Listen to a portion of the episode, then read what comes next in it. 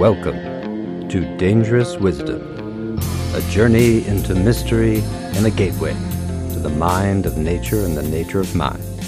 This is Dr. Nikos, your friendly neighborhood soul doctor, happy to be here with you so that together we can create a culture of wisdom, love, and beauty.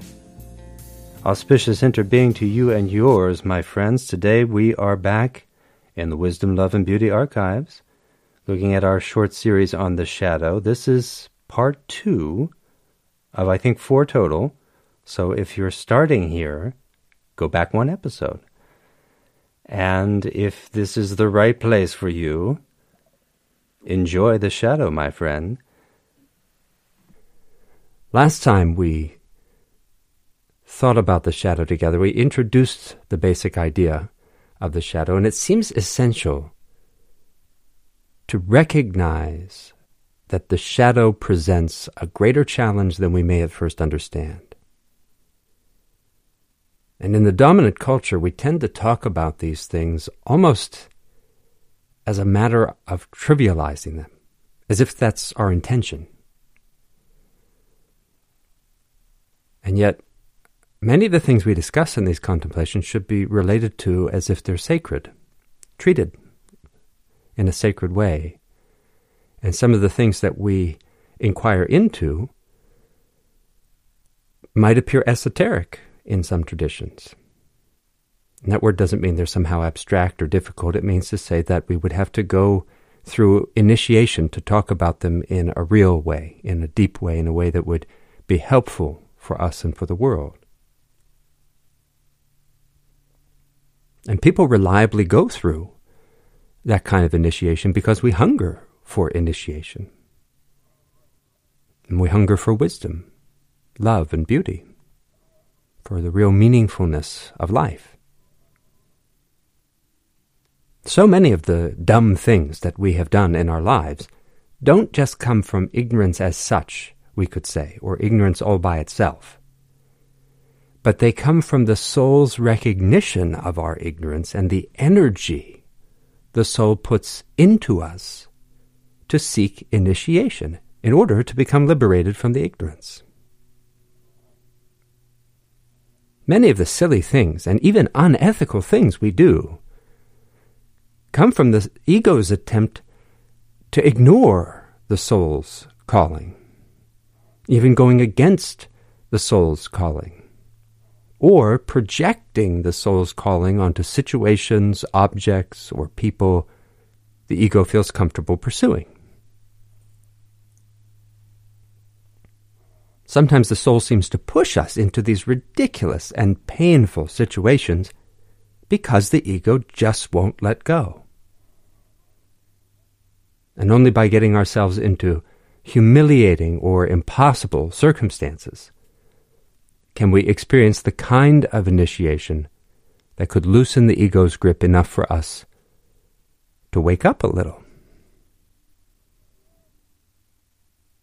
In general, a lot of the stupid things that we've done in our lives, the relationships we got into that we shouldn't have gotten into, the skydiving trips and the vacations to Patagonia and Bora Bora to go on a yoga retreat or whatever it might be, all the things that we've done, some of them which appeared to be good.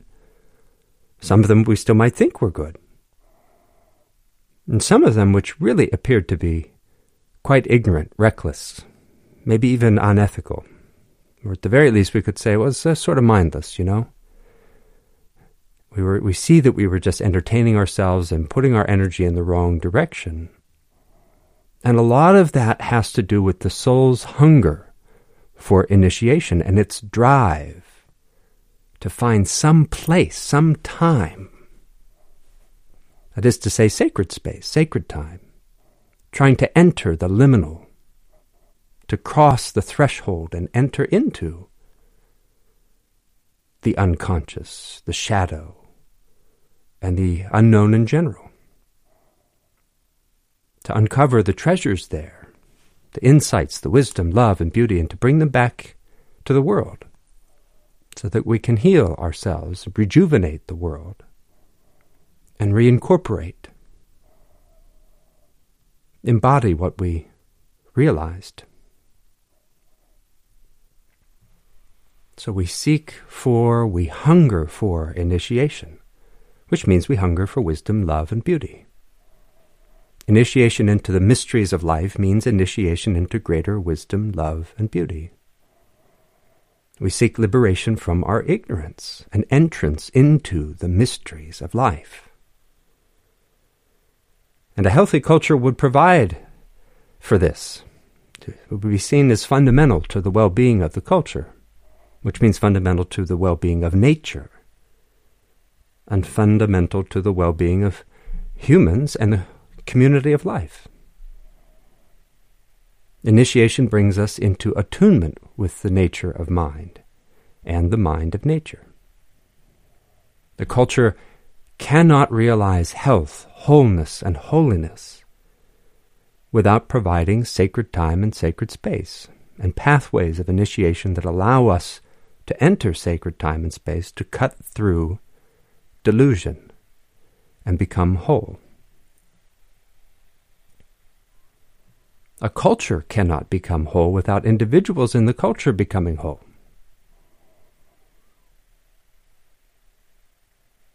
And so we do a lot of ignorant things because we can't find initiation in this culture. We can't arrive at it. And we have so much ignorance about the unconscious and about the shadow that we don't realize how vast the psyche is and how intimidated we should feel by the unknown, the unconscious, and the shadow. It's not to say that they're inherently scary. We're talking about from the ego's perspective. The ego should feel intimidated, and it does, in fact. That's why it, it does some of the things that it does to keep us from facing these things. And we're just trying to acknowledge that conversations about the shadow tend toward trivialization in this culture because that's what sustains the culture, keeping these things at bay, keeping at bay the shadow, the unconscious, the unknown the potentials for real liberation, entrance into the mysteries, rootedness in wisdom, love, and beauty, all that has to be kept at bay. And consequently, we don't recognize that given its stature, given the relationship that we tried to outline between the ego and the rest of the psyche, well, it would feel natural to experience fear and trembling in the presence of the unconscious and the unknown. And we face this paradox that on the one hand, we're hungry for initiation. On the other hand, the ego doesn't really want a real initiation because that would be an ordeal. From the ego's perspective, a frightening ordeal, threatening ordeal. So, together, here and now, we deal with both of these things when we talk about the shadow and the need to inquire into the shadow, we're ultimately talking about the need for initiation. It's going to get to that point somewhere along the line. Something has to be able to hold the energy, function as a container, like an alchemical vessel, and that's sacred space. a healthy therapeutic relationship. We're talking about a professional therapeutic relationship because sadly some of us try to do this work in relationships and we're not it's just putting another thing on a partner. It's, obviously we need to be able to work on our shadows together, face our unconscious together in a good relationship, friendship, romantic relationship, life partnership. We have to acknowledge these things and be able to be present for each other and hold a space of compassion.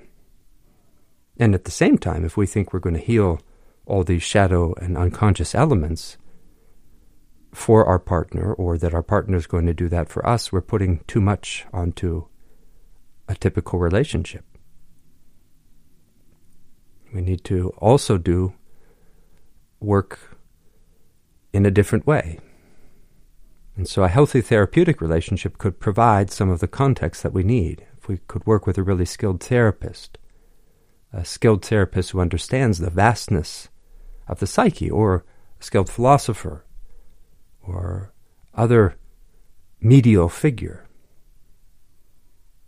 who can move between these realms and understands these sorts of things and can hold an initiatory space, an initiatory experience, then we could undergo the initiation we need and undergo the confrontation that we might need with the energy in the shadow and the psyche in general.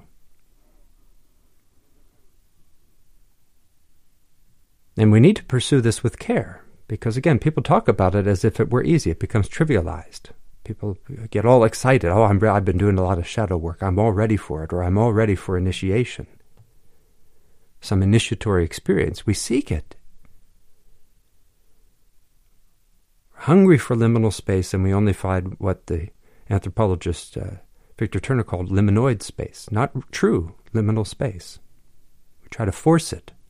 That's why we take all the vacations that we take. We're looking for the liminal experience and we can't find it. The soul hungers for it. At the same time, the ego remains afraid of it. And so the ego wants to perpetuate the sorts of experiences that we do pursue. if we don't recognize the ego's fears, some of which themselves might be unconscious, because consciously we're not allowed to say we're afraid to look at our, our shadow. We're not, af- we're not allowed to say that we're afraid to know who we are. We're afraid to confront the unknown and the vast landscape of the psyche within us. If we don't acknowledge the fears, the hesitations, the spiritual materialism that the ego engages in. At least acknowledge that it's a possibility, because if it's unconscious, then we, the best we can do is look for the evidence of it. We won't do that until we acknowledge that it could be happening, that it would be natural for the ego to be afraid of these things, afraid of initiation, afraid of the shadow. Repression means it's unconscious. And then we would have to do some work to prepare ourselves for initiatory experience. And if we fail to acknowledge these fears and repressions and fail to do the sometimes uh, daunting work, you know, because it's it looks boring and disciplined. But if we don't do that work, we won't get everything out of our spiritual life that we can, or everything out of life is that's what we're talking about. It's not as if there's some special spiritual life. Spiritual means realistic. We want to know what this world really is, not believe things about it, but find out. So, real life, we're going to miss it. We won't have the intimacy. We won't have the rejuvenative capacity, capacity for healing ourselves and our world if we don't do this necessary work. Now, the work we do might still feel really good, and it might have some important, even life saving uh, dimensions to it. We can feel a total transformation without touching the deeper currents that we're talking about here. That's part of the difficulty. Because the ego can experience all sorts of healing and strong energies and ecstasies and wonderful things. And then we'll think that we've done the work, and that's very convenient for the ego because it didn't have to face fuller, threatening possibilities.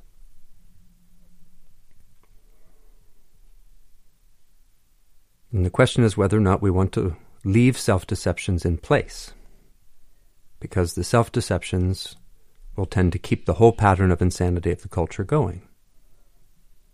And real healing and liberation won't happen until we can also heal the culture. We have to stop the pattern of insanity.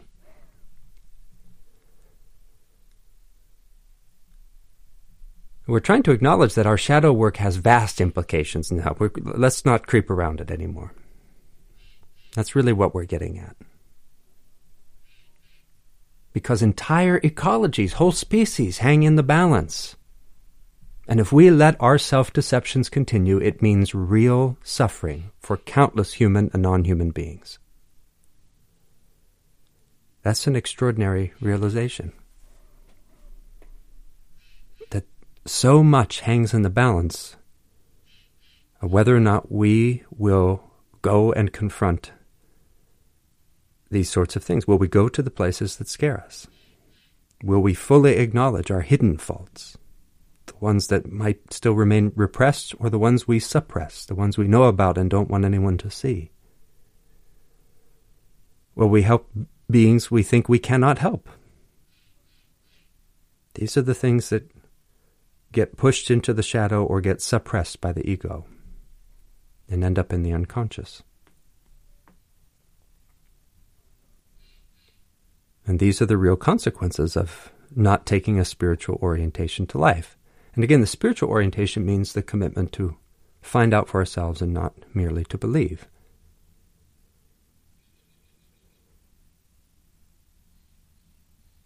Now, interestingly, we can find a, I think, nice scientific allegory or analogy for our psyche that can be useful because only a split second ago, so to speak, we discovered that everything we can see in the visible universe is but 5% of the stuff that exists. Now, we still don't really know what that 95% is that we think we've found out about, and we don't even know the full story of the 5%. So we've been looking around and all the stuff stars, galaxies, the planet Earth, everything we see. We thought we were seeing everything. You know, we look out, there's the galaxies, there's all this stuff out there. And it turns out that that's only 5%. And now there's another big chunk, 95%. and it's sometimes referred to as dark matter and dark energy. People debate what's the right term for it and what is it. We don't know. And it's interesting here that now we have a new sense of the whole, right? Before we thought we were looking at 100% of everything, and then we found out, well, what we were looking at was 5%. But hey, now we have this new 95% plus the 5% we were looking at, and that's 100. So that gives us a new whole. But what if that new 100% is itself merely another fraction of a still larger whole? So the 5% of visible matter plus the 95% of dark energy and matter, that itself might be a mere 2% of what exists. Or maybe it's 10% or 50%, whatever, but there might yet be a larger whole that dominant culture science hasn't even guessed at. And for all we know, the dark matter is the real stuff, stuff, so to speak. You know, maybe that's the, that's the real stuff, and the dark matter beings, maybe they created the visible five percent as part of their evolution. Maybe we're something they cooked up in their kitchen. Maybe the shamans of the dark energy world conjured us this five percent in order to find out how the cosmos feels in the framework of time, beings trapped in time. Well, that part might be speculation, but what isn't speculation is that we have never found some thing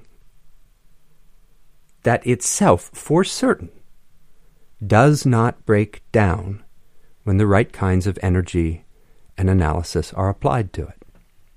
We haven't found the bottom, so to speak. We can't grasp the 5%, let alone the 95%. And it seems that reality isn't even composed of matter. But maybe more reasonably, we could say it's composed of ephemeral events, magical happenings that have no solidity to them except in a relative sense. And indeed, we've even found out that we don't fully understand phenomena we thought we knew rather well. I came across a, an astrophysicist named Brian Fields not very long ago responding to a relatively recent mystery about our very own sun. Was just within the past couple years. And this astrophysicist, Brian Fields, he said, It's amazing that we were so spectacularly wrong about something we should understand really well. I think we could probably get carried away with examples like this, but let's instead circle back to our allegory and just let a full sense of this basic cosmic situation land with us. We have found out that 95% of the cosmos was totally invisible to us. And in some sense, it still is. For some of what exists in the cosmos, we can find ways to detect the effects of it, but we may not ever see it directly. We can find ways to detect the presence of something invisible to our eyes, and thus we can know of its presence but not look at it in the ordinary way. and we might, for the longest time, remain totally unconscious of it. No idea that it exists. We had no conscious awareness of dark energy and dark matter, and only recently noticed its effects, or possible effects. We're still confused about exactly what's going on. Now, we could take that as an allegory for how our soul is, how our mind and heart are how our own body and world are, and how our lives are. We think we see, and we say, I see, and yet we remain unconscious of so very much. When we look at ourselves, so to speak, or look at another person, or when someone else looks at us or looks at themselves, perhaps we only perceive 5% of what we are or what another person is. And 95% of us, maybe more than that, who knows, remains unconscious and unknown. Most essentially, we do not look at ourselves, at others, or at reality and perceive their true nature. Not generally speaking. We don't come out of the womb and we're enlightened and we see the true nature of ourselves and others and reality. And even the self we think we know might be just like the sun, something we might think we should understand, and yet we could be spectacularly wrong about even the conscious parts of ourselves that we think we know. And then on top of that, we've got this other 95% about which we might know nothing.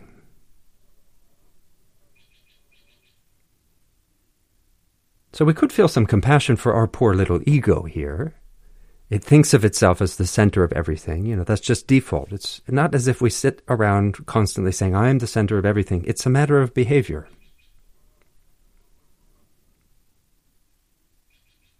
And there the ego thinks of itself as the center of everything, and yet it floats like a small planet in a vast solar system or even a galaxy, like the little pale blue dot of the Earth floating in the cosmos. And inadvertently, if we notice our language, we tend to speak as if our ego has a soul.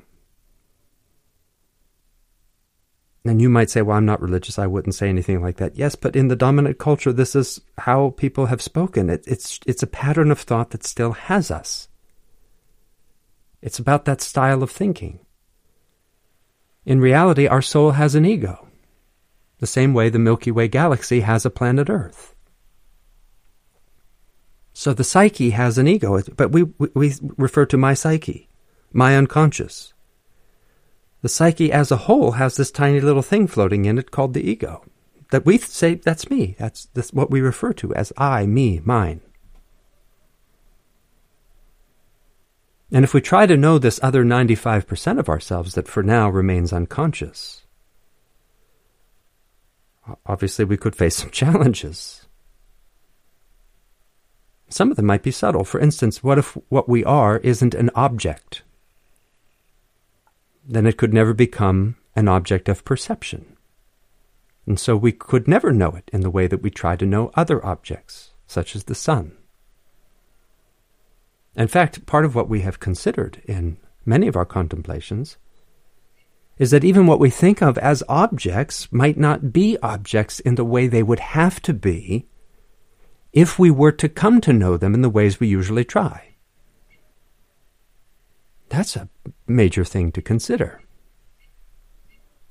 think of the upheaval in science and thought that this implies. It suggests we need better ways of knowing and being, better ways of living and loving. And it suggests our habitual ways of doing these things could create a lot of suffering.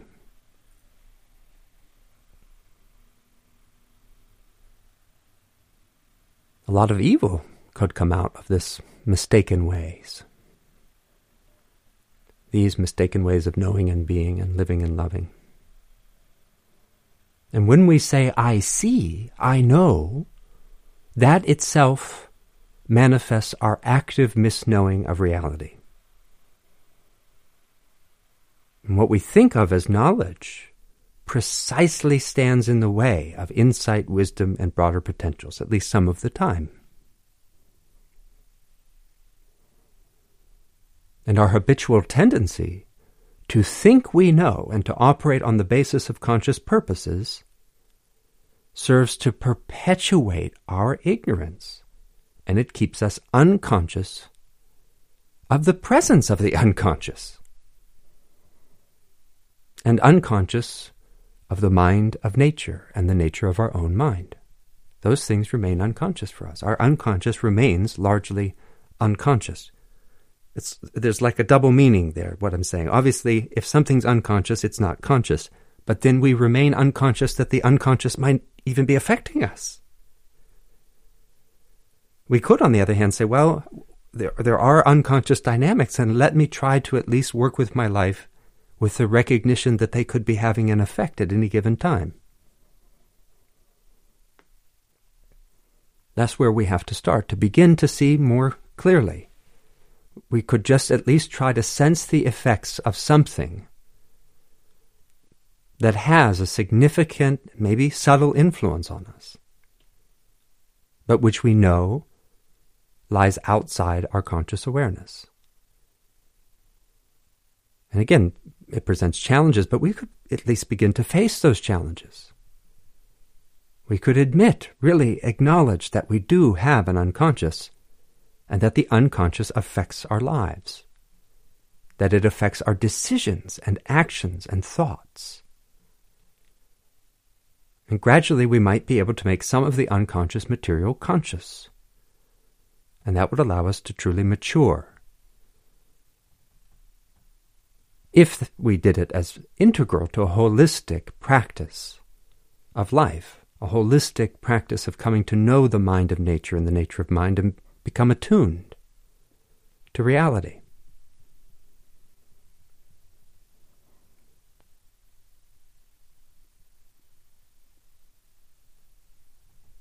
So far, we have placed ourselves more conscientiously in a context that includes the unconscious and the unknown in general. That's the idea, right? We could imagine that we're doing that now. That could be our intention to change the ecology of mind.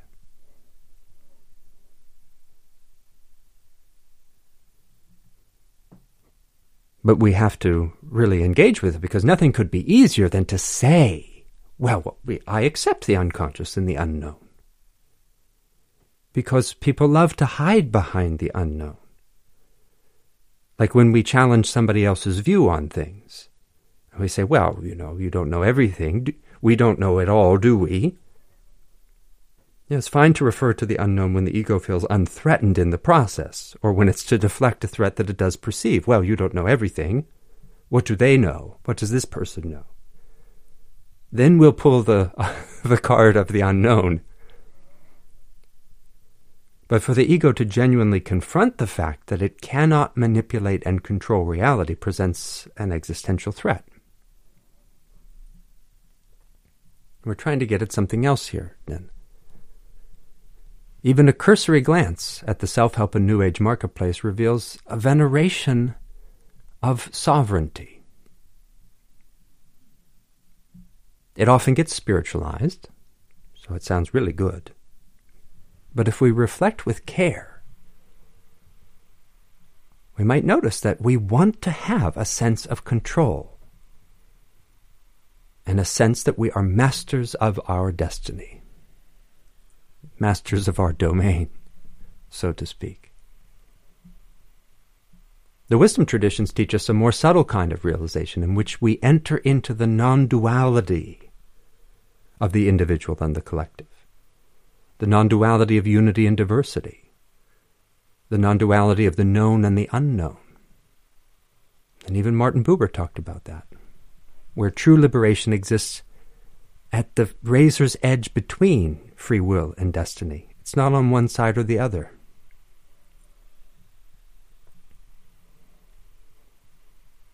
Scientifically and spiritually speaking, we can say with pretty good confidence there is no such thing as an independent, self sufficient being.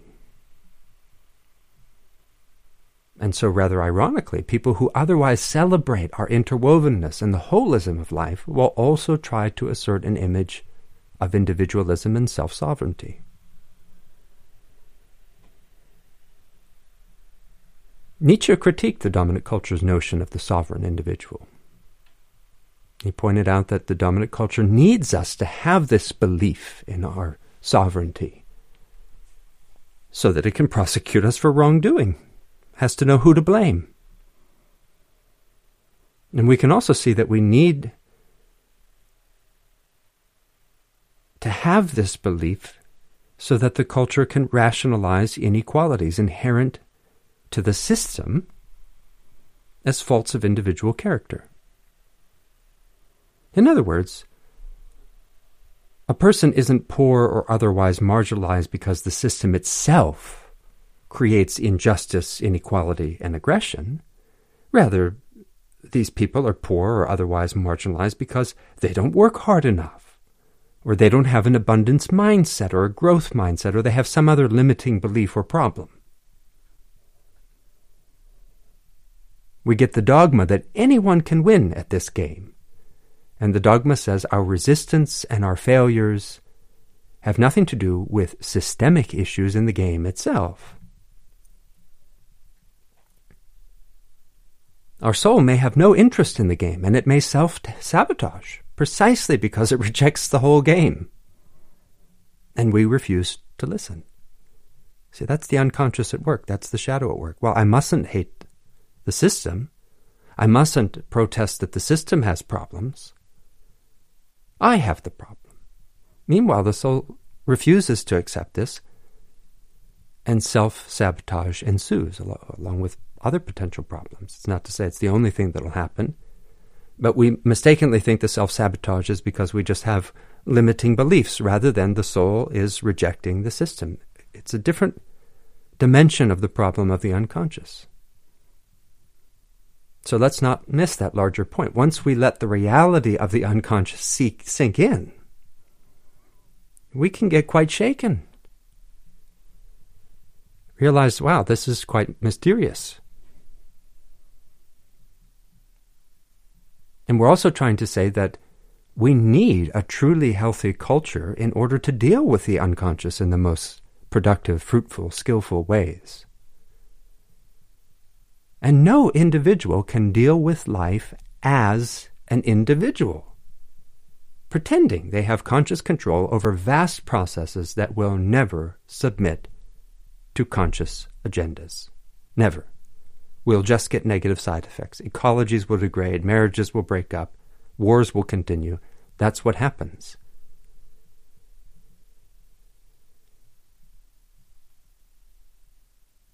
As we begin to make sense of that way of seeing the world, we begin to really touch these delicate interdependencies. Then we can appreciate that philosophy as a science means just about what we mean by ecology, psychology, and cosmology taken together. If we had a cosmological and ecological psychology, that would be the most direct kind of philosophical science. It's what the old sages were trying to offer.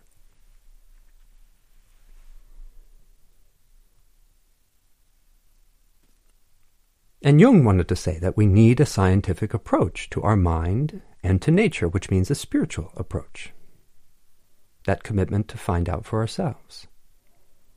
which means a commitment to get beyond our self deception and our personal agendas, because spiritual life is not about our personal agenda, but people treat it that way. It's what I want to do, the practices I like. It's all a spiritual buffet in which the shadow and the unconscious drive us to keep eating spiritual brownies and cookies and avoid the spiritual broccoli and kale. So somehow we have to get beyond these unconscious agendas. Some of them are unconscious, or there are aspects of the unconscious that drive us. And we then can't uphold that spiritual commitment to know what, really what we are, to find out what we are and what the true nature of reality is.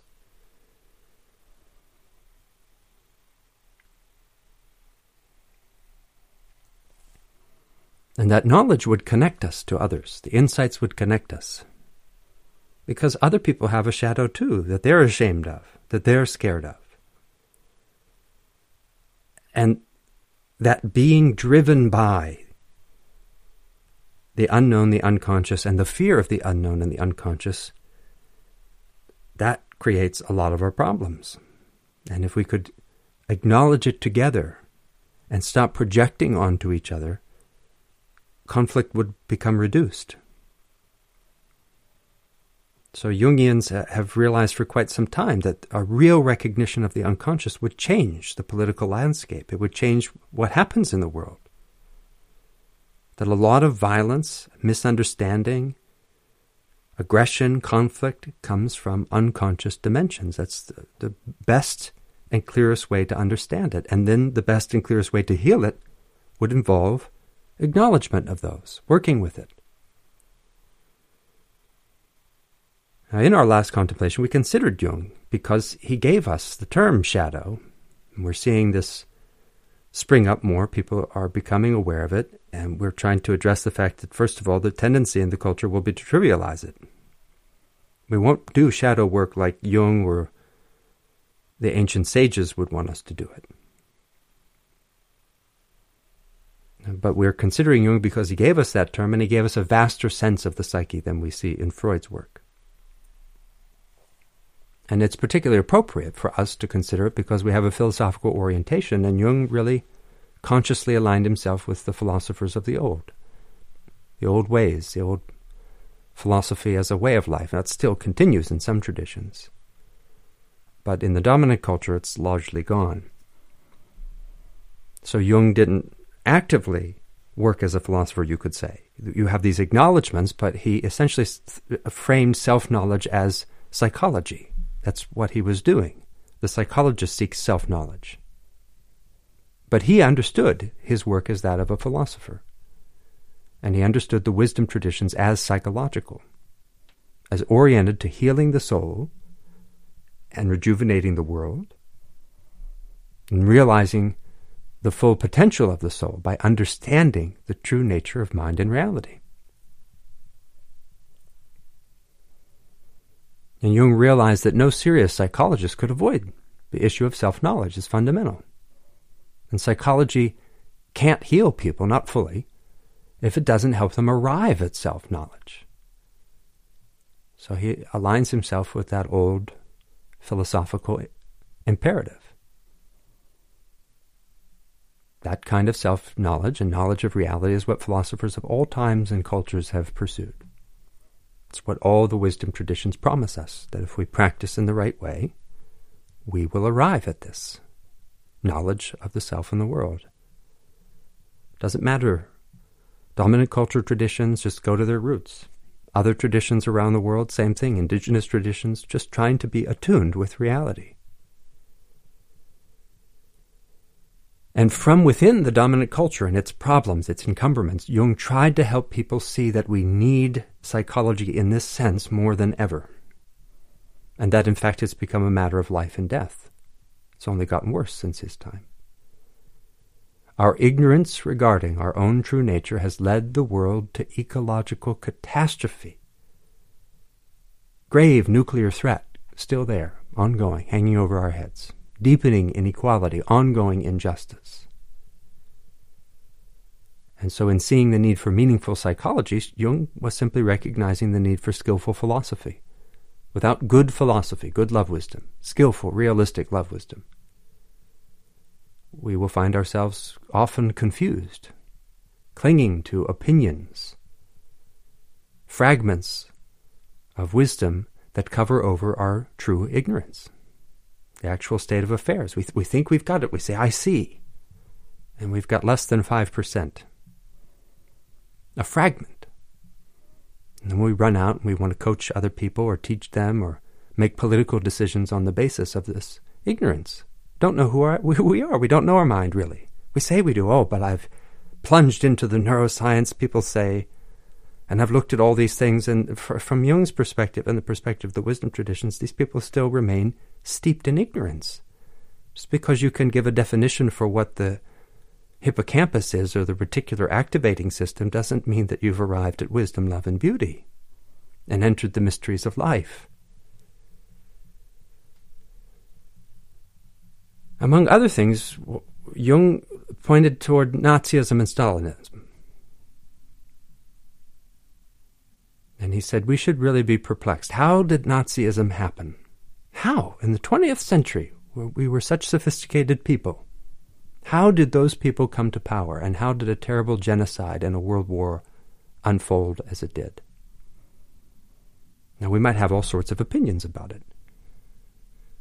Jung tried to point out that almost no one had a really good understanding. They might have opinions, but they, people didn't have a real good understanding because they didn't understand themselves. If we don't understand the psyche itself, in its individual and collective manifestations, we're not going to understand these sorts of insane eruptions. You know, even to understand conquest consciousness in general and all the things that it's done over the past few millennia. Certainly in the past 500 years, the destruction that it has wrought, it's incredible. We have to understand the psyche to understand it. It's not an ecological or political problem, it's a matter of ignorance. And so we find ourselves in the same situation, but with much higher stakes than when Jung was asking this question about the Nazis. And we should keep reminding ourselves the fate of many species hangs in the balance, and that includes the human species. People may claim to know what's going on, how to fix it. Conservatives of every variety profess all sorts of things about the godless liberals, and the liberals profess all sorts of things about the reactive conservatives.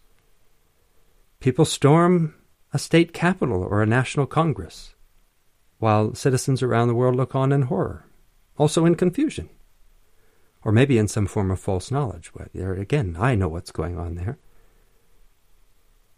And Jung invites us to open to the possibility that we have a fragmented and diluted understanding of ourselves and others, and therefore we're, we're not really that clear on why people stormed the National Congress or plotted to kidnap a U.S. governor, these sorts of real evils. If we could really learn about the psyche, about the soul, the 95%, including that part, and the 5% that we think we know, if we could learn about the psyche, the soul, we could understand things more clearly. And things would be different because we would be different. The world we see, the world we live in, depends on the quality of our soul. The quality of our soul, how we're being. How we know, not what we know, how we know. How we love, not who we love or what we love. Those things matter too, but the how is all together with it. We could not get the inequality, injustice, and ecocide we see in this world without confused and disordered souls. We see phenomena in the world that reasonably qualify as evil and it can and perhaps should shock us. The basic question of evil can shake us in our core. How can we destroy ecologies? Wipe out entire species? How can we allow war to continue? Have human beings and non human beings so tormented, disrupted, violated. How can we allow children to starve? Kids.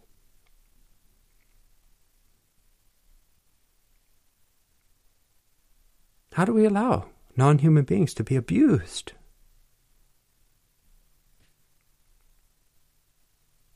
There are some real horrors in the world. Jung tried to help us see that when we find ourselves standing before the terrifying question of evil, we don't really know what stands before us. We don't have a real good idea of what to do, how to face it.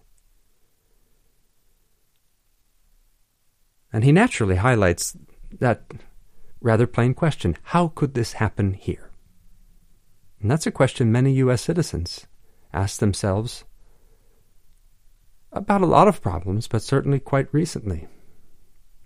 Gratuitous sufferings, not least of which the raid on the U.S. Capitol building or the murder of unarmed and often totally innocent people.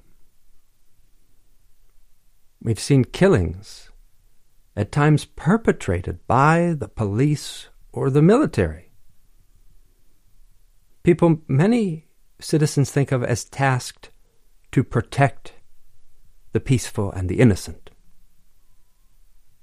People tasked for taking a stand for the good, for justice. And yet, we've seen real evils committed by those people.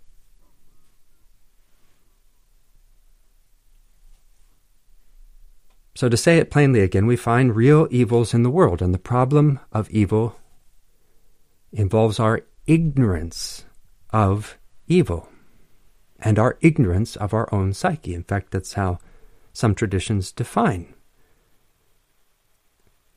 these sorts of horrors in the world. It's not a matter of inherent goodness or badness. It's not good or bad. It's ignorance or wisdom.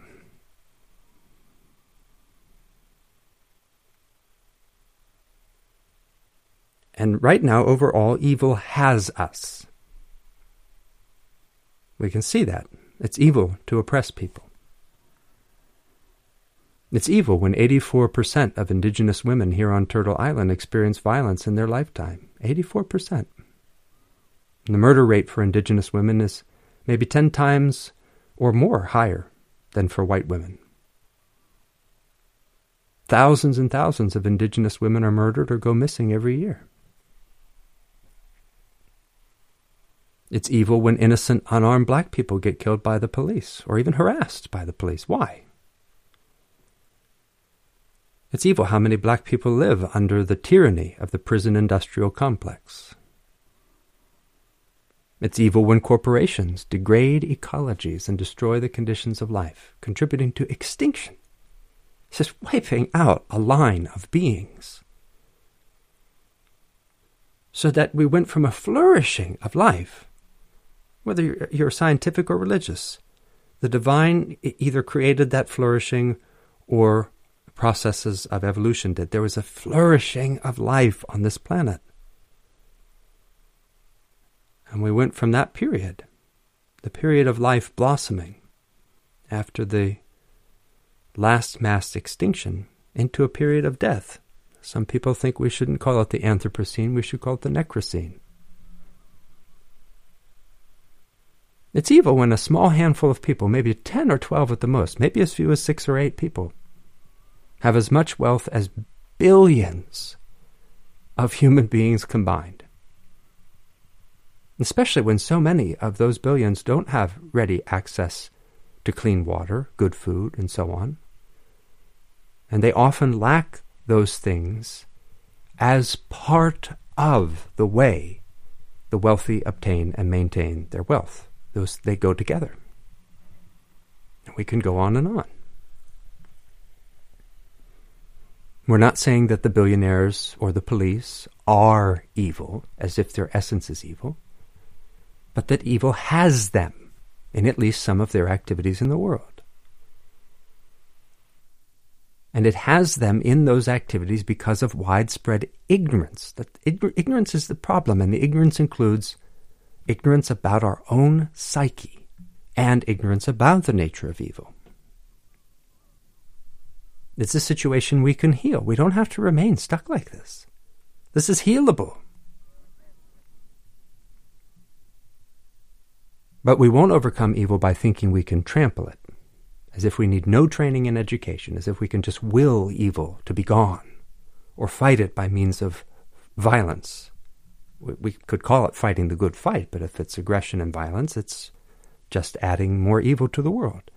Anything we do on the basis of ignorance adds more evil to the world. And we can't fight evil by trying to get rich. It's a funny strategy that lot, some people uh, seem to want to take. Well, if all the nice people got rich, it would be fine. Clear perpetuation of ignorance in that strategy.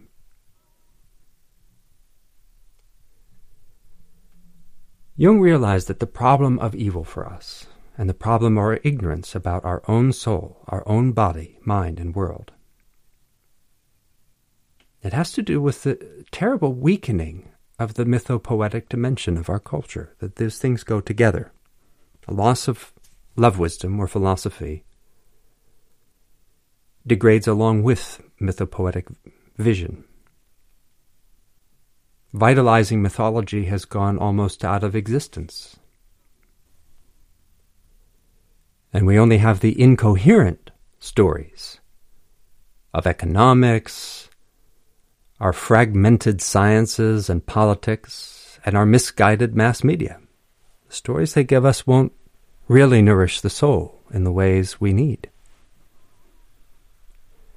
Mythology as the creative expression of a truly vitalizing philosophy of life used to guide the life of individuals and communities. We've lost that guidance.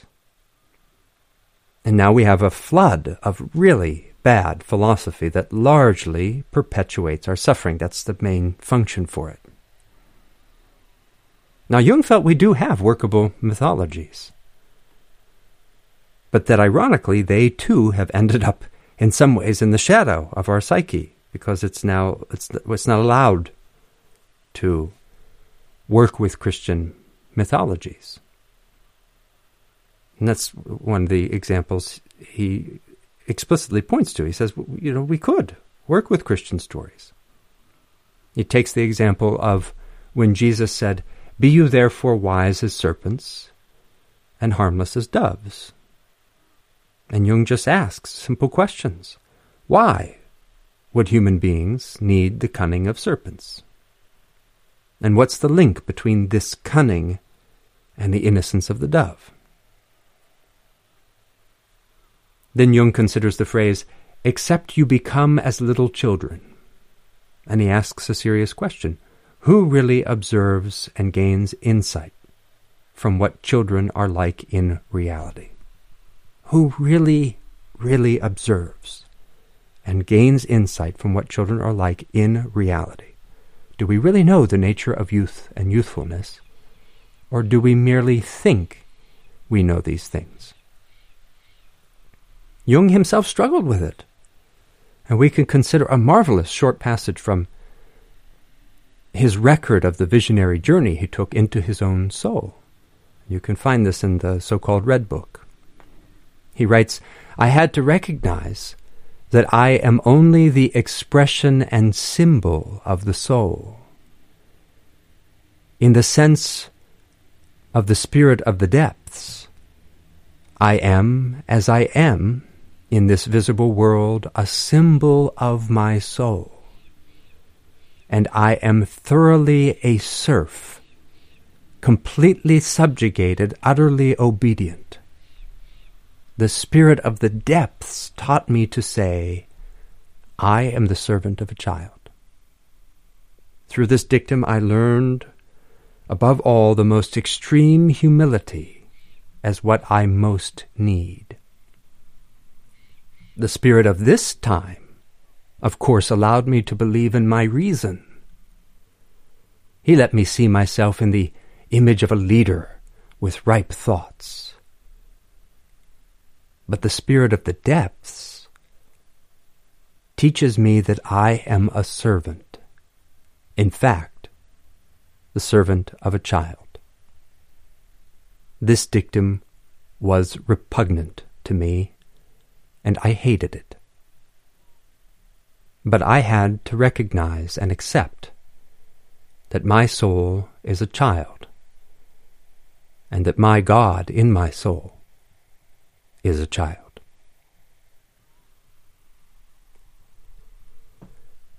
That's a fascinating passage. It's repugnant to him. He had to confront something repugnant to himself, and he had to be humiliated. And note here he's talking about the body. The way he talks about it. I am as I am in this visible world, a symbol of my soul. Now, in our last contemplation on magic, we inquired into patterning and we considered Yeats's third principle of magic that says the great mind and great memory of nature and of the cosmos can be evoked by symbols. That's an interesting resonance, isn't it? We considered Jung's suggestion that we ourselves are a patterning, not an object, but a patterning, a happening, or constellation of happenings. And here Jung approaches the same idea from a slightly different angle, and it can open our minds and hearts if we let it. The body is a symbol, a patterning of the soul. The body is not what we are, but a symbol of what we are. We get so confused about embodiment. In the dominant culture in particular, it's, it's all kinds of spiritual materialism. And we can also recall Vimalakirti here. That was just our last contemplation. We talked about how Vimalakirti manifested himself as sick in order to help people. When people heard he had fallen ill, they went to pay their respects and inquire into his health. And in his first teaching in that state, he explains to, to the people gathered that the body is like a magical illusion, and that the body of an enlightened being, a liberated being, is born of wisdom and insight, born of ethics and meditation, love, compassion, joy, equanimity,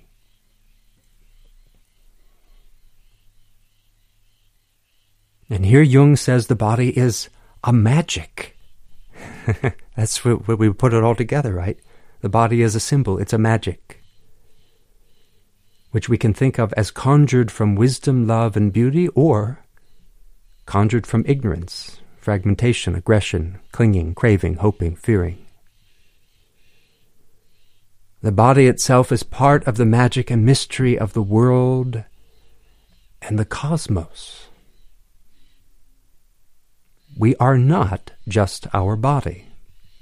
But if we fully relax into our embodiment, we relax into the magic of the body. We re- release ourselves into the amulet or talisman that a human body can be. The human heart, mind, and body can be a magical amulet, an elixir an incantation for the world and her beings, to conjure forth in creativity, to conjure forth healing, rejuvenation, new possibilities and potentials. The body is a symbol, a magical incantation of the soul. In our true nature, however, we are magic itself not a particular incantation. And the magic itself is a child.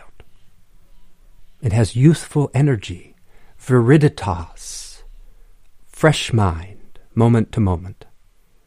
It has a sense of playfulness, even in situations in which the ego and its body feel threatened and serious and scared and grave, maybe terrified, stiff, stuck up.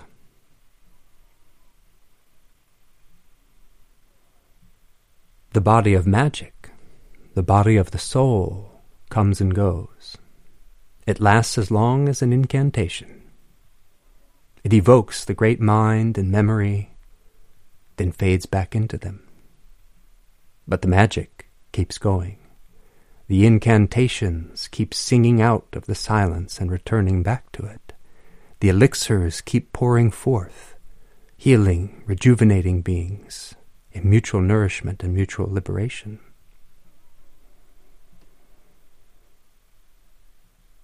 But in the dominant culture, childlike things go into the shadow.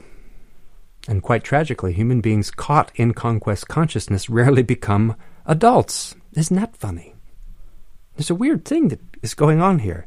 In the dominant culture, there's this weird veneration, apparent veneration of youthfulness, and yet people don't become adults. And it's all tied up with this forcing of something, or uh, forcing of a variety of things into the shadow. Because not growing up doesn't mean people express the wisdom of the soul. You might say, oh, yes, people venerate youth in this culture and they don't become adults because they're expressing the wisdom of the soul. No, it means quite the opposite. Because things like death, old age, and youthfulness in this more profound sense get pushed into the shadow, then people in the dominant culture cannot fully touch the wisdom of these things. And that can seem astonishing. Culture seems obsessed with youth, staying young. And yet, at the same time, we push the child dimension of the soul into the unconscious. That's why. the youthfulness is in you. It's not how you look. Because we haven't fully grokked or entered into the mystery of this youthful energy, wisdom's youthful aspect, then all we can do is project onto surfaces no depth. We allow what we approve of, we repress what we don't, and we project. We push aging and eldership into the shadow, along with these more profound aspects of youthfulness. We push genuine maturity into the shadow. And of course, we push death into the shadow which can only sometimes leave us with a drive to self destruction. That's part of the ecocide, too.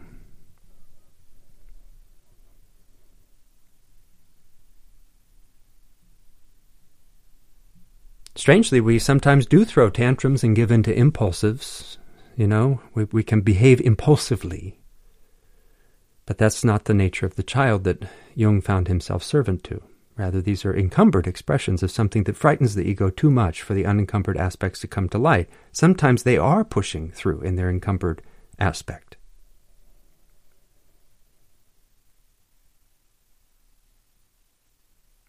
Whichever way we look at it, our tantrums relate to our lack of spiritual maturity and to the traumas of childhood in the dominant culture. We don't have healthy childhoods here, not as a rule. And we have a general inability to enter the magic of the body, the magic of the soul, the heart, the mind, the earth. That's the earth's magic too. The green shoots of springtime. The way she never gives up, keeps a beginner's mind. And the shadow holds aspects of youth that stand close to the veil, we could say. Right? The way the old, the very old, and the very young stand close to the veil, so they stand close to each other. They have a deeper residence than we might understand in the dominant culture. It's honored in indigenous cultures, but it's covered over here because we put grandma in a nursery and we, rather than living in the same household so that grandma is there day to day, close to the ones who are similarly close to the veil. The shadow holds the link to the impersonal dimension of youth, we could say, which means our essential nature that does not age and will not die. So we've pushed into the shadow the useful aspect of Sophia, we could say, wisdom herself, the youthful aspect and energy of life, sacredness as wildness and viriditas. And we've pushed it there with aspects of aging and death that equally befuddle us. Now, this useful aspect of wisdom gets per- portrayed by Nietzsche in his Zarathustra. It's an interesting book to read. In Walter Kaufmann's translation, we read that Zarathustra descended alone from the mountains, encountering no one. But when he came into the forest, all at once there stood before him an old man who had left his holy cottage to look for roots in the woods. And thus spoke the old man to Zarathustra. No stranger to me is this wanderer. Many years ago he passed this way. Zarathustra he was called, but he has changed. At that time you carried your ashes to the mountains. Would you now carry your fire into the valleys? Do you not fear to be punished as an arsonist? Yes, I recognize Zarathustra. His eyes are pure, and around his mouth there hides no disgust. Does he not walk like a dancer? Zarathustra has changed. Zarathustra has become a child. Zarathustra is an awakened one. What do you now want among the sleepers? You lived in your solitude as in the sea, and the sea carried you. Alas, would you now climb ashore? Alas, would you again drag your own body? So here Nietzsche has someone recognize the childlike aspect of wisdom as it appears in Zarathustra. I love that part. No, no disgust hidden in his visage, just like an innocent child with beginner's mind. Baby doesn't know to be disgusted by someone. And Zarathustra walks like a dancer. And he goes down the mountain to teach people. He's awakened, and he goes down to teach, and among his teaching, uh, he offers the allegory of the three metamorphoses of spirit. Zarathustra says the spirit becomes a camel, then the camel becomes a lion, and then the lion becomes a child. So, first, the spirit becomes a camel, and becoming a camel involves an act of profound strength. The spirit, or we could say the soul, in reverence, we could say these are symbols of the soul. In reverence, the soul seeks to bear the most difficult things. That's why it becomes a camel. It kneels down. And Zarathustra includes things like loving those who despise us, and offering a hand, a helping hand, a loving hand, to ghosts that frighten us. So he's in part there talking about facing our demons and our shadow. The camel kneels down and asks for a heavy load. It wants to take on the difficult. And then it stands up, the camel stands up and heads off into the desert. In the loneliness of the desert, a second transformation takes place. The camel becomes a lion. The lion has to confront a dragon. This is unfortunate Western mythology. Dragons are good people, uh, or are dealt with in different ways in other mythologies. But here, Nietzsche's being a little Western, and the dragon is something we have to somehow confront. He doesn't overtly say slay, but we have to stand up to it. And the dragon has a funny name. The dragon's name is Thou Shalt. So here we see a typical dominant culture notion. Because the dominant culture has so much delusion and incoherence in it, then as we mature, we go through a stage of rebellion. If we didn't wish to rebel against the dominant culture, I think we'd be truly lost. Whereas in other cultures, it's not necessarily some kind of inevitable course of one's maturity. I have to rebel against everything the culture has taught me. Plenty of cultures, if, if you're taught such wonderful and important and essential things that you mainly want to preserve them. That would be the ideal culture. At any rate, Nietzsche recognizes that in the dominant culture, we darn well better have a moment of saying to the thou shalt of our culture, I don't think so. But there's this image of the lion. It's kind of interesting because Nietzsche is already, it seems, questioning the notion of the sovereign individual here, which he will write about in, I think, about four years or so in the genealogy of morals. Because the lion, who defies thou shalt by asserting, I will, the lion still isn't the end of it. The lion has to undergo a metamorphosis in order to realize a fuller potential. Now, the lion has the capacity of what Nietzsche calls the sacred no. That's a life affirming no. That's where we say no to habitual patterns of thought, speech, and action. We say no to self deception. We say no to any kind of oppression, fragmentation, these sorts of things. In the Windhorse Mandala, this marks the entrance to our spiritual life in a way. It involves one of the four core skills. Those are skills that we are, as opposed to skills that we have. But the sacred no has to give way to a sacred yes. And that's what Nietzsche gives us in the image of the child. The child has that sacred yes that the lion doesn't actually have. The lion might think so.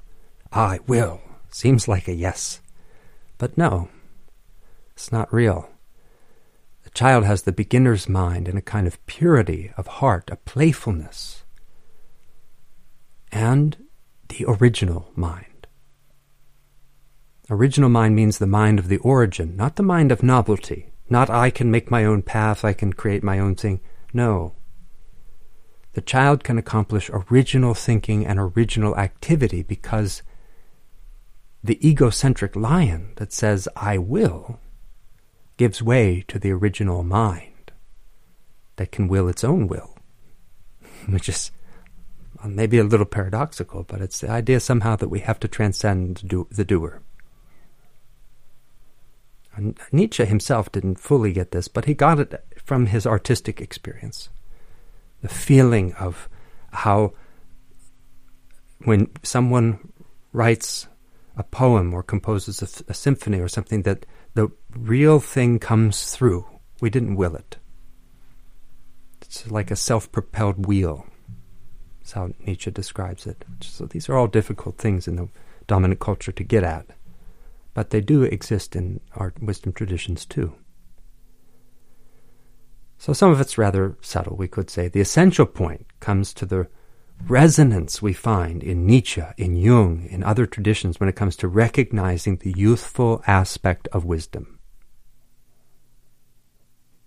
Now, our consideration of this youthful aspect of wisdom took its impulse from Jung's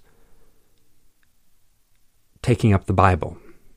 Remember, he was looking at it and saying, well, there are, we, we have mythopoetic vision here. We could use it. We have to rejuvenate it. But we could, it was, it's workable. And he was asking questions about the Bible, including that image of the child. You know, what what is it? How, except you you become as children. And he asks other questions about the Bible as well. For instance, he says, "By what morality did the Lord justify the taking of the donkey he needed in order to ride in triumph into Jerusalem?" And how was it that shortly afterward, Jesus put on a display of childish bad temper and he cursed a fig tree? And he asked what kind of morality emerges from the parable of the unjust steward. And he asks, what does it mean when St. Paul confesses, the good that I intend, I don't actually do? and the evil which I do not wish to intend, that I actually do.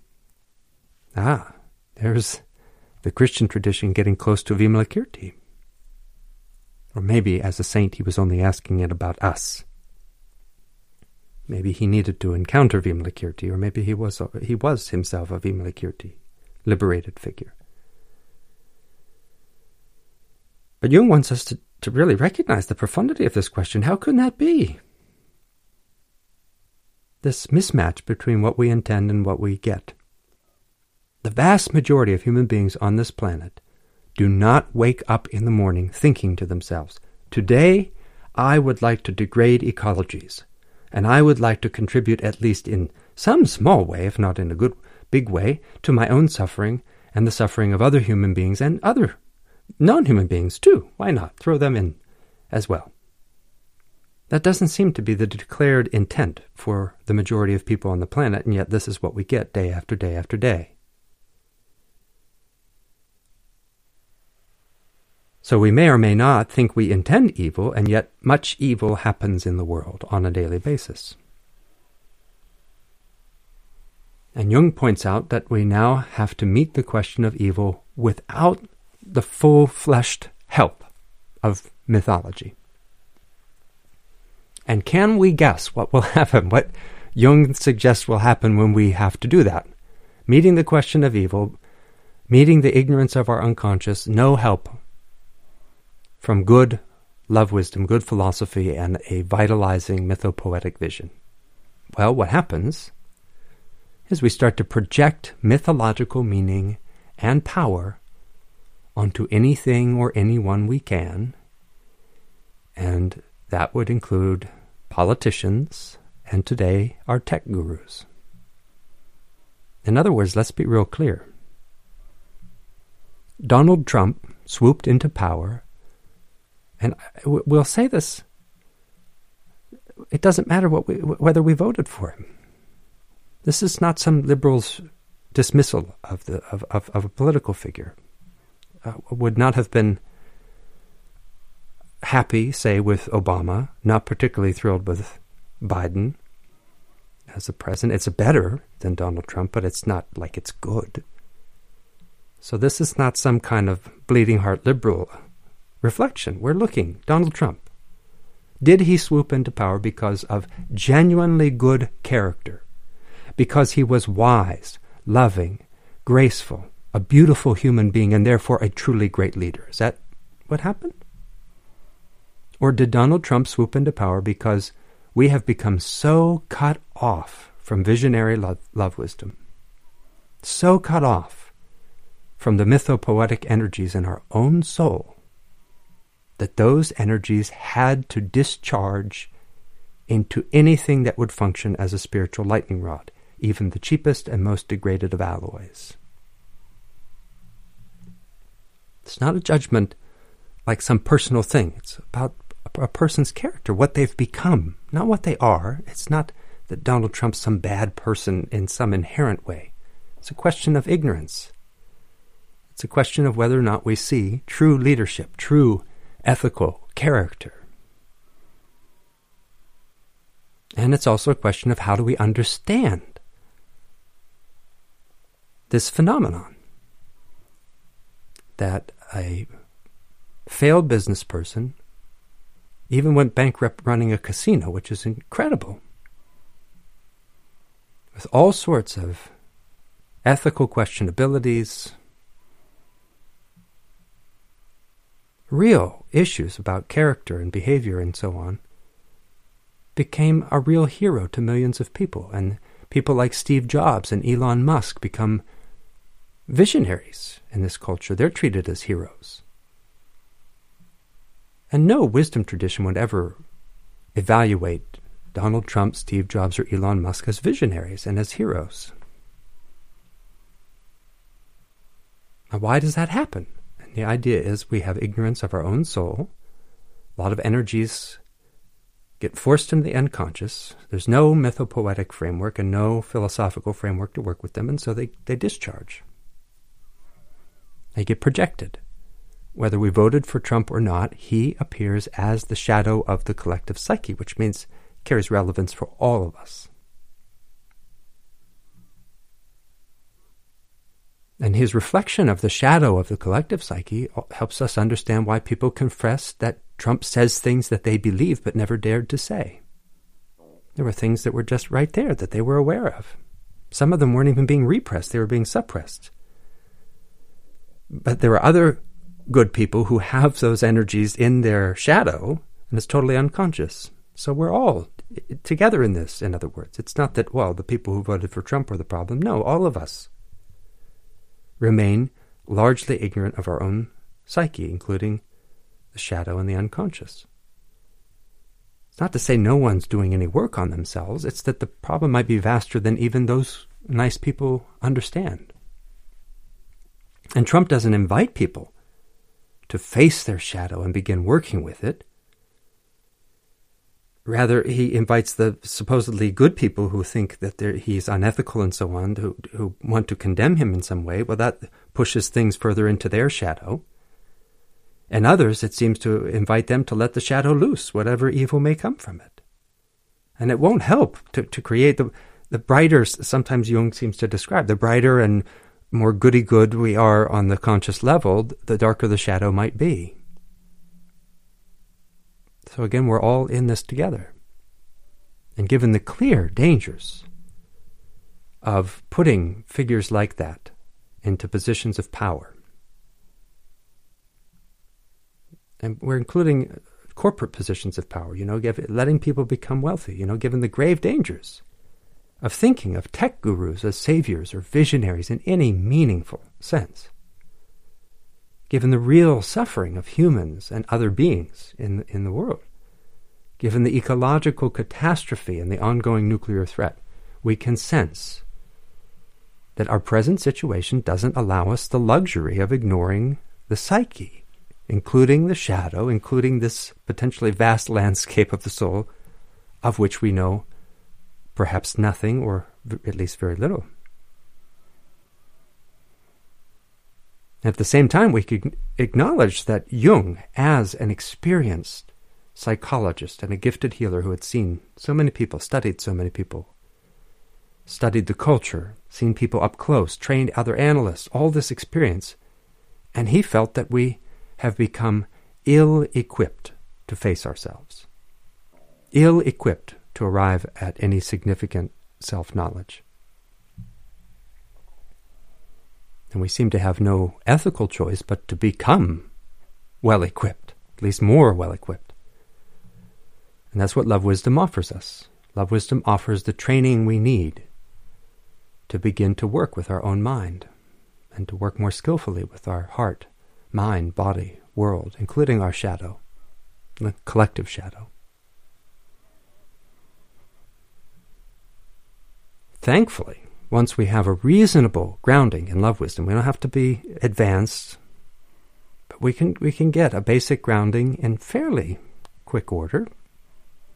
Doesn't take long to get a basic education, and then the basic process of shadow work can begin, and it's not ridiculously complicated.